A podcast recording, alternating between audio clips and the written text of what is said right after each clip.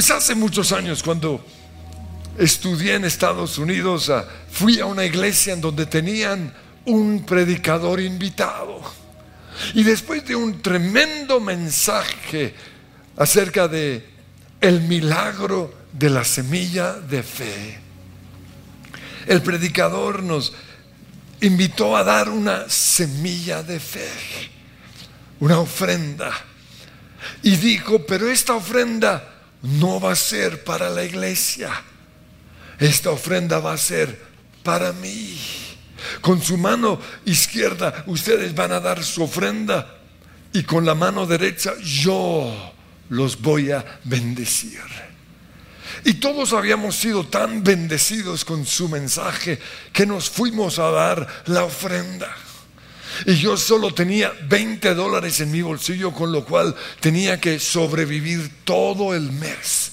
Pero estaba dispuesto a darlo todo. Pero mientras hacía la fila, el Espíritu Santo me habló y me dijo que no lo hiciera. Y hasta el día de hoy recuerdo el momento preciso en que Dios me habló. Él me estaba previniendo acerca de los predicadores que se aprovechan de principios de la palabra del Señor para enriquecerse. Muchos años después, ya cuando pastoreábamos esta iglesia, con otros pastores o, otros pastores de la ciudad me invitaron o nos invitaron a, a tener un evento con ellos. Y habían invitado a unos predicadores especiales, pero yo no sentí paz. Por eso no invité a la iglesia, fuimos solo unos líderes.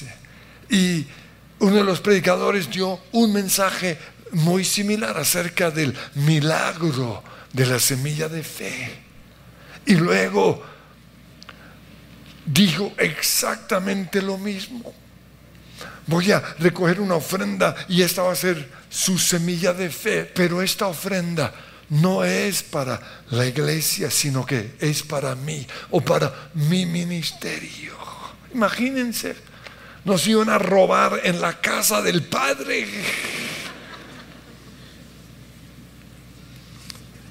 Y predicadores así se han enriquecido usando el milagro de la semilla de fe para su propio beneficio. Y por eso muchos no quieren saber nada al respecto. Pero es pero son principios bíblicos. Por eso quiero dividir mi mensaje en dos. Voy a hablar acerca de la esta ley espiritual, pero primero voy a advertirles de las personas que se enriquecen del Evangelio. Pablo dice en 1 Timoteo capítulo 6, versículos 5 al 10, es cierto que algunos predican a Cristo por envidia y rivalidad lo cual nos muestra que podemos predicar el mensaje de Dios, pero con una mala intención. Y sigue diciendo, aquellos predican a Cristo por ambición personal y no por motivos puros. Servir a Dios no es un negocio. Pablo también le escribe a Timoteo, en 1 Timoteo capítulo 6, versículo 5, individuos como estos siempre causan problemas. Para ellos mostrar su misión a Dios es solo un medio para enriquecerse. Ahora bien, la verdadera sumisión a Dios es una gran riqueza en sí misma cuando uno está contento con lo que tiene. Después de todo, nada hemos traído a este mundo, tampoco nada llevaremos al cielo. Así que si tenemos suficiente alimento y ropa, estemos contentos. Pero los que viven con la ambición de hacerse rico ricos caen en la tentación y quedan atrapados por muchos deseos necios y dañinos que los hunden en la ruina y la destrucción, pues el amor al dinero es la raíz de toda clase de mal.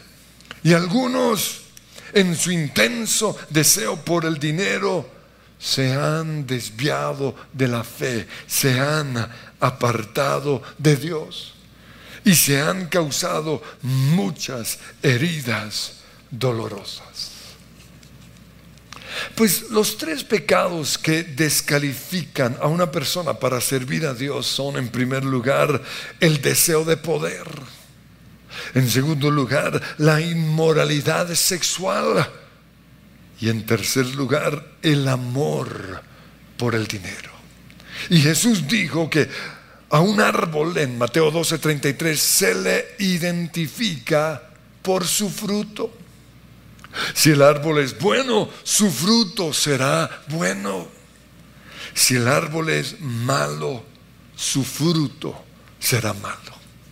Entonces un predicador, un pastor o un líder se conoce o será conocido por sus frutos. Y una persona que ama las riquezas, los frutos son en primer lugar creer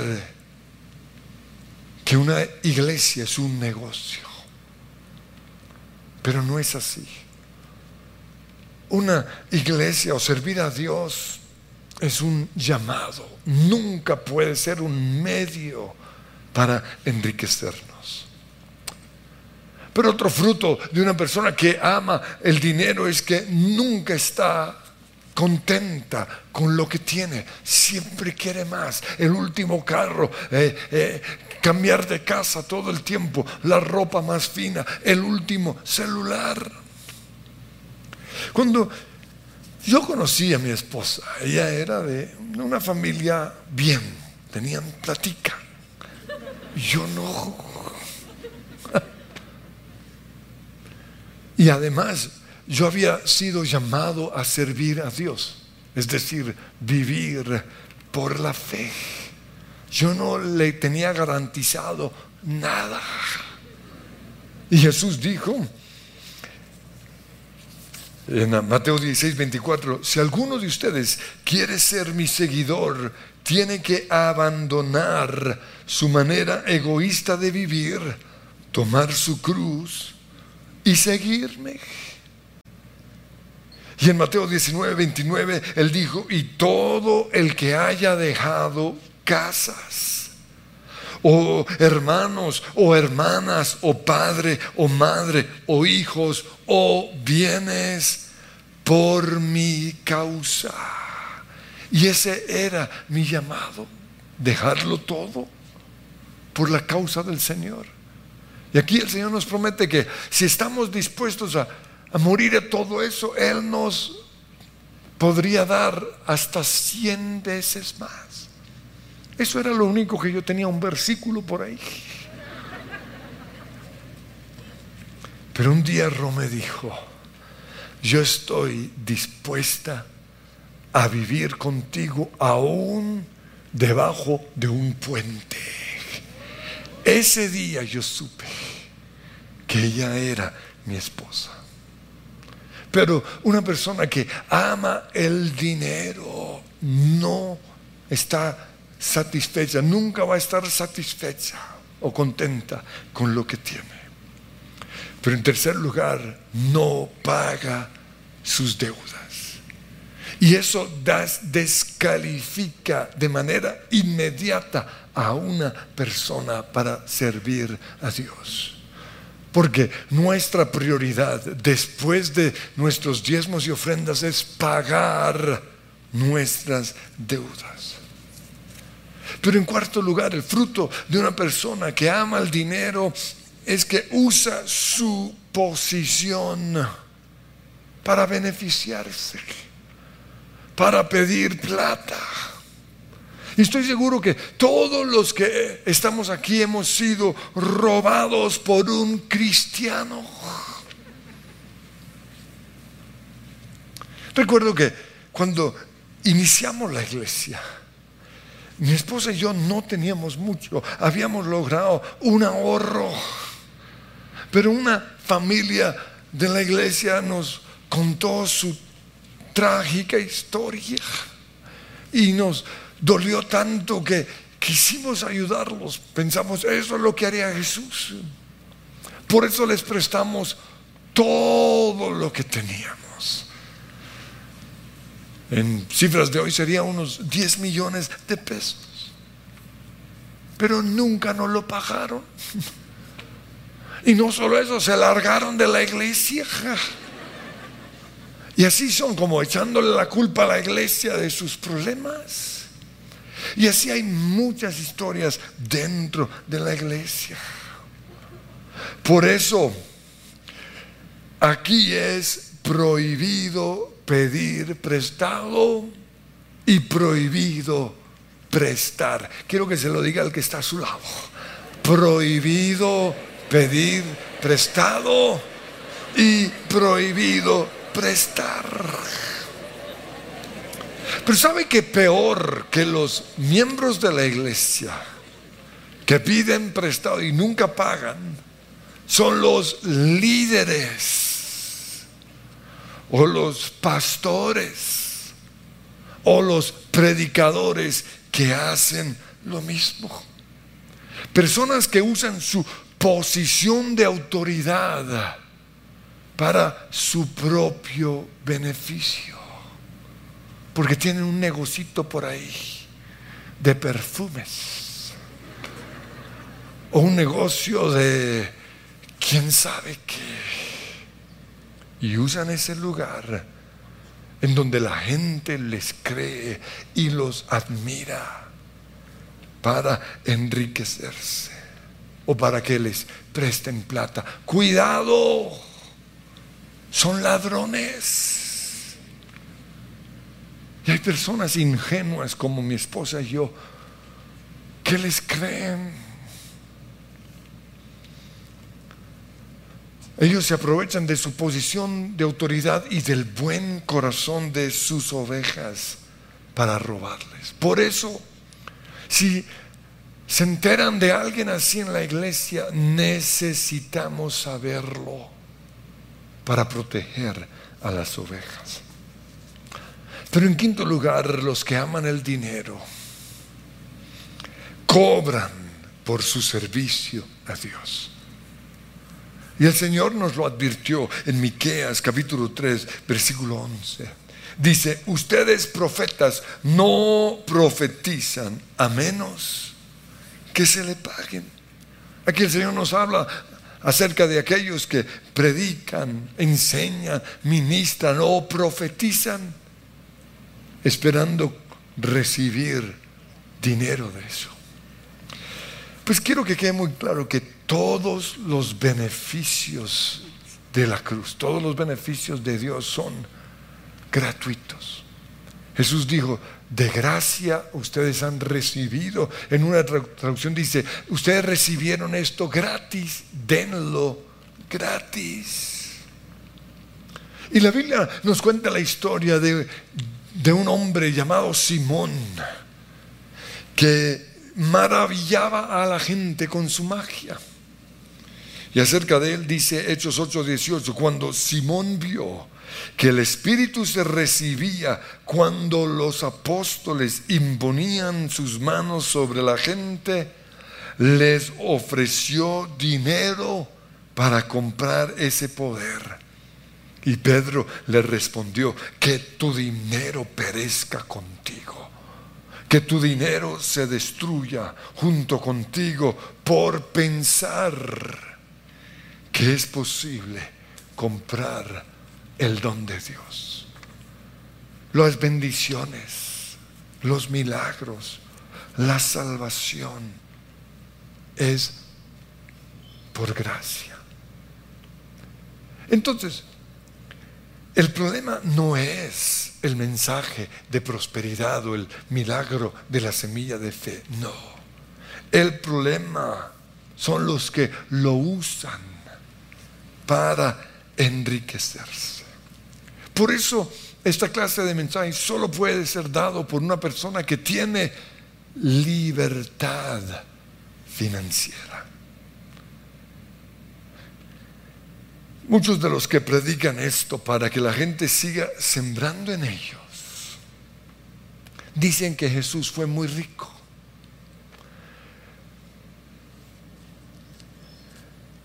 Que Jesús, aunque nació en pobreza, los reyes magos le llevaron oro, plata, incienso, mirra. Y que por eso Jesús tenía mucha riqueza. Jesús tenía tanta riqueza que por eso tenía hasta un tesorero. ¿Recuerdan al ladrón, a Judas? Para cuidarle todo su dinero. Y también dicen que su ropa era tan costosa que cuando él murió, los soldados se pelearon por, por su manto y finalmente apostaron para ver quién se quedaba con ese manto. Pero esto es simplemente acomodar la palabra de Dios para lo que ellos quieren. Porque yo personalmente no veo en la Biblia a un Jesús rico. Todo lo contrario. Yo lo veo como una persona igual a nosotros. De hecho, yo creo que en su niñez Jesús fue pobre para entendernos, para que podamos identificarnos con Él.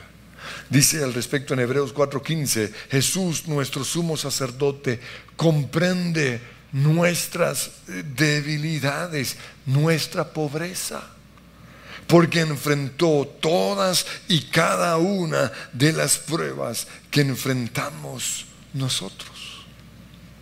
Jesús no tuvo riquezas, sin embargo fue próspero, porque Dios el Padre suplió todas sus necesidades.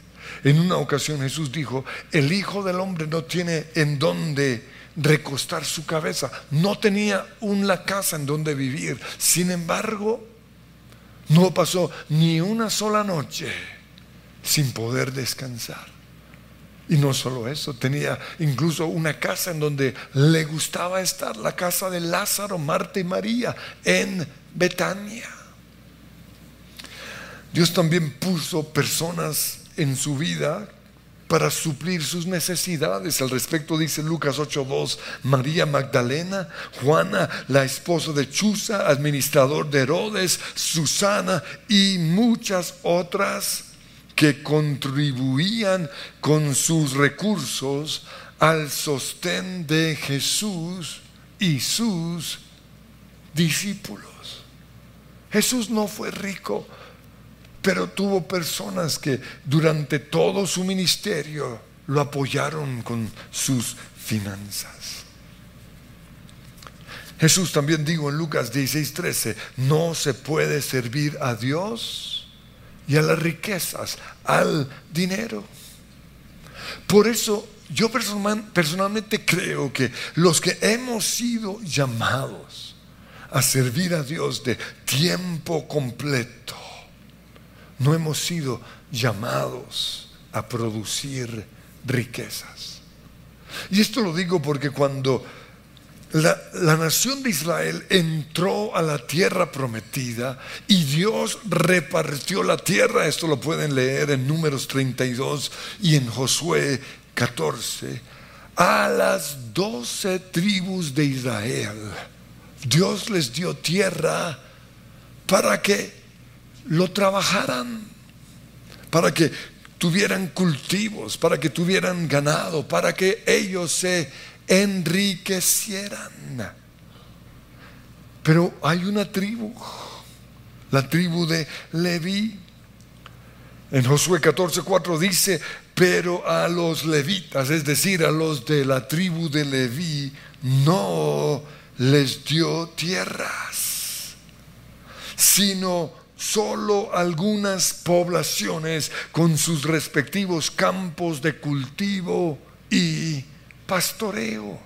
A los levitas, es decir, a los que estaban encargados del tabernáculo, de la parte espiritual de Israel, Dios no les dio tierra para enriquecerse, sino simplemente una tierra en donde todos ellos vivían, en donde todos ellos tenían sus casas, su, su vaquita para su leche, su oveja para la lana y sus gallinas para los huevos y tenían un huerto por ahí, no tenían nada más. Y para su sostenimiento, Dios les asignó los diezmos de las otras tribus.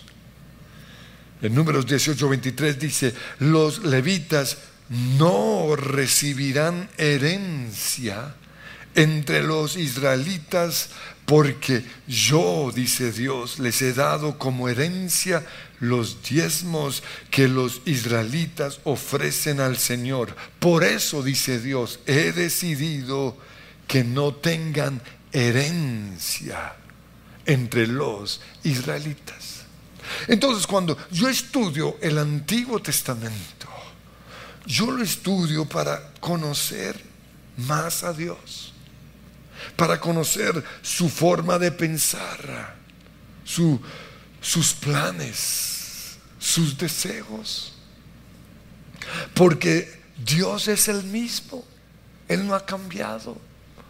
Por eso yo creo que a partir de la cruz, Así como en el Antiguo Testamento, doce tribus tenían la tarea, la misión de conquistar la tierra, de enriquecerse. Y una tribu tenía que vivir de esas otras. En el Nuevo Testamento sucede lo mismo. Unos Dios les ha dado una unción para enriquecerse, para conquistar la tierra, para llevar lo producido a la iglesia. Pero, ¿qué es lo que yo veo?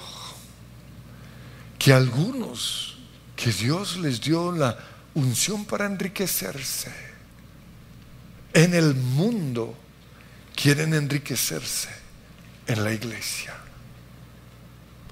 Y eso, ese no es el plan de Dios. Dios no dijo que nosotros nos enriqueceríamos con el dinero de la iglesia, no. Él dice en Proverbios 13, 22, que la riqueza de los pecadores pasa a manos de los justos. Y en Isaías 61, 6 dice, comeréis de las riquezas de las naciones y con su gloria seréis sublimes. Por eso cuando una persona que trabaja en la iglesia viene y me dice, ay, que quiere montar un negocito, yo le digo muy bien, pero tiene primero que renunciar a servir a Dios en la iglesia. ¿Por qué? Porque no se pueden mezclar las dos cosas los levitas, no estamos aquí para producir riquezas. Y ese es el problema con muchos que ministran, quieren enriquecerse. ¿Por qué? Porque se relacionan con personas muy ricas. No, yo conozco personas muy ricas.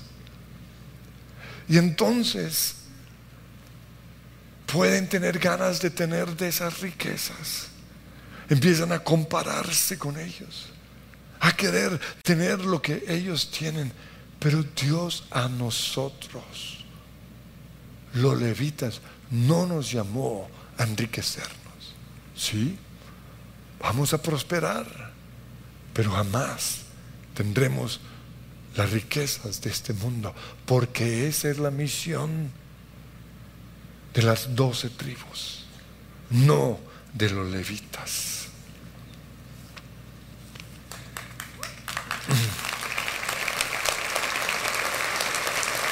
Pero como dije antes, tristemente, algunas personas ven en esta enseñanza el milagro de la semilla de fe un medio para enriquecerse. Y por eso muchos rechazan estos principios. Pero eso no quiere decir que no sean bíblicos, porque están en la palabra de Dios. Y no solo eso, producen milagros. Por eso en esta última parte quiero hablar acerca del milagro de la semilla de fe. Jesús dijo en Juan 12, 24, ciertamente les aseguro que si el grano de trigo no cae en tierra y muere, se queda solo. Pero si muere, produce mucho fruto. ¿Qué es el milagro de la semilla de fe? Es algo muy sencillo. Voy a dar una semilla de fe para recibir un milagro. Así es. Entonces, en primer lugar, si vamos a dar una semilla de fe, necesitamos saber cuál es el milagro que queremos. Le vamos a dar un nombre a esa semilla que vamos a sembrar. Y el nombre es el milagro. El milagro puede ser que clasifique Colombia al mundial. O el milagro puede ser para las solteronas que me case. O el milagro puede ser una sanidad. O el mejor milagro, que sea salvo mi esposo, mi esposa, mis hijos o algún familiar. Tenemos que ponerle un nombre a la semilla que vamos a sembrar. Pero en segundo lugar, tenemos que reconocer que Dios es el maestro de milagros.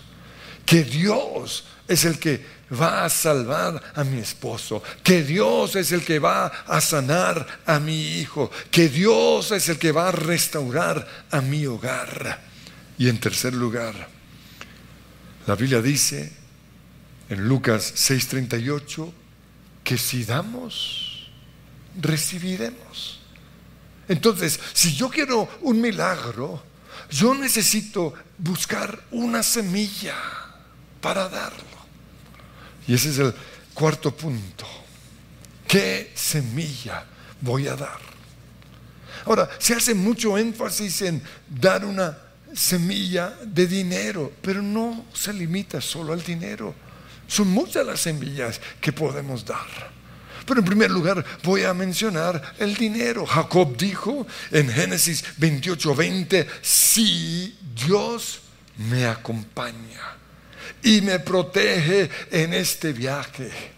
Y si me da alimento y ropa para vestirme, y si regreso sano y salvo a la casa de mi padre, entonces el Señor será mi Dios. Y de todo lo que Dios me dé, le daré la décima parte. Por eso damos nuestros diezmos. Pero hoy quiero mostrarles que el diezmo es una semilla de fe.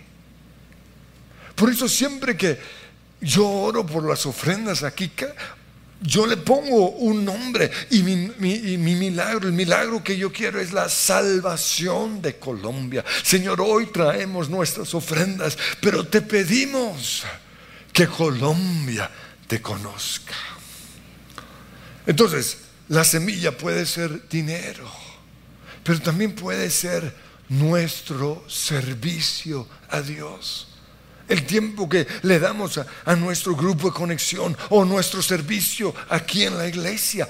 Ese puede ser nuestra semilla. Miren lo, que dice Hebreos 6:10. Dios no es injusto como para olvidarse de las obras y del amor que para su gloria ustedes han mostrado sirviendo a los santos.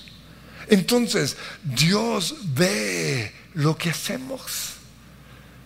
Y los animo a seguir haciéndolo como una semilla de fe que estamos dando esperando un milagro.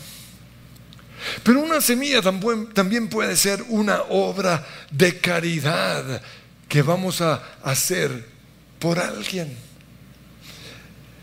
El ángel de Dios le dijo a Cornelio en Hechos 10:4, Dios ha recibido tus oraciones y tus obras de beneficencia como una ofrenda, como una semilla de fe. Entonces cuando le damos a una persona necesitada, pongamos una petición, una necesidad sobre esa ofrenda. Pero también una semilla de fe puede ser un ayuno, un mal hábito que voy a dejar. Señor, a partir de hoy voy a ayunar esto o voy a dejar de hacer esto, pero te pido que detrás de esta semilla de fe tú me hagas este milagro. Una semilla puede ser una persona que vamos a perdonar, que nos ha costado perdonar. Señor, voy a perdonar a mi ex marido, pero te pido que a cambio me des otro. ¿Quién quita? O puede ser una promesa que vamos a cumplir. Recuerden que Jesús antes de la multiplicación de los dos peces y los cinco panes, le pidió a los discípulos que dieran algo. Ahí está esta enseñanza. Él les dijo en Marcos 6:38, a ver, ¿cuántos panes tienen ustedes? Vayan a ver. Y se fueron a ver qué hay, qué hay por aquí. Después de averiguarlo, le dijeron, tenemos cinco panes y dos pescados. O sea, Dios solo nos pide que demos una semillita. Y Él va a hacer un milagro grandísimo. Aquí, con los cinco panes y los dos pescados, alimentó a cinco mil personas. ¿Qué tienes en casa? ¿Qué puedes dar? Pero tengamos presente lo que dice 2 Corintios 9, 6. El que siembra escasamente, escasamente cosechará. Y el que siembra en abundancia, en abundancia cosechará. Y sigue diciendo Pablo ahí, cada uno de como propuso en su corazón, porque Dios ama al dador alegre. Y luego habla ahí mismo del milagro. Dice, si yo siembro, Dios me lo va a dar multiplicado para que yo pueda volver a sembrarlo. Y ahí empieza esto simplemente a multiplicarse. Este es el milagro de la semilla de fe. Pero si queremos un milagro, en quinto lugar, tenemos que sembrar en una tierra fértil. El mismo principio de la agricultura se aplica al milagro de la semilla de fe. Si yo siembro en una tierra desértica, en una tierra llena de espinas, no voy a tener una cosecha. Jesús lo explicó en, la parábola de la, del sembrador. Comparó o habló de cuatro tierras diferentes. Y luego dijo, pero el que sembró esa semilla en una tierra buena produjo fruto al 30, al 60 y hasta al ciento por uno. Eso está en Mateo 13, 8. Entonces, si vamos a sembrar esta semilla en una iglesia, asegurémonos que esa iglesia esté produciendo fruto. Si lo vamos a sembrar en una persona, asegurémonos que esté produciendo fruto, que no lo va gastar en él, no, sino que, va a tener ahora, sí, algo en él, pero que produzca fruto. Y, al mencionar esto también, eh, asegurémonos que sea una persona que realmente lo necesite. Por eso, aprecio mucho que quieran sembrar en mí porque me están diciendo que soy una buena tierra, pero yo no lo necesito. Hay gente que tiene más necesidad que yo. Siembren en ellos. Hay personas en su grupo de conexión, en la misma iglesia que necesitan. Siembren en ellos. Pero en sexto lugar, cuando damos una semilla, tenemos que tener fe. Y fe es tener una expectativa de que Dios nos va a hacer el milagro. Jesús dijo en Marcos 11:24, crean que ya han recibido todo lo que estén pidiendo en oración y lo obtendrán. Y finalmente, tenemos que esperar el tiempo de Dios para que la semilla produzca el milagro. En Santiago 5.7 dice, miren cómo espera el agricultor a que la tierra dé su precioso fruto. Eso mismo tenemos que hacer nosotros. Cuando sembramos, esperemos el tiempo del Dios. Y ahí viene uno de mis versículos favoritos. No nos cansemos de hacer el bien, dice Galatas 6.9. Porque a su debido tiempo vamos a cosechar si no desmayamos. Quiero que nos pongamos en pie. Y Señor, hoy te damos gracias porque tú eres el Dios de milagros.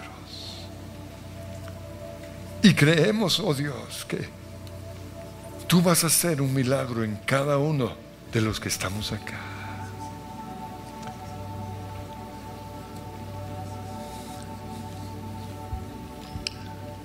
Por eso hoy te pedimos este milagro y dígale al Señor cuál es el milagro que necesita. Pónganle un nombre a esa semilla que van a dar. Señor, hoy te pido por que me des trabajo quizás. O aún hagan la oración como hizo Jacob, Señor, si tú me das trabajo, si tú me acompañas en este viaje, si tú yo te voy a dar esa semilla de fe. Lo importante es que cumplan con, lo, que, lo que van a prometer al Señor. Y Señor, yo también te pido que hoy nos muestres qué semilla tenemos en nuestra casa.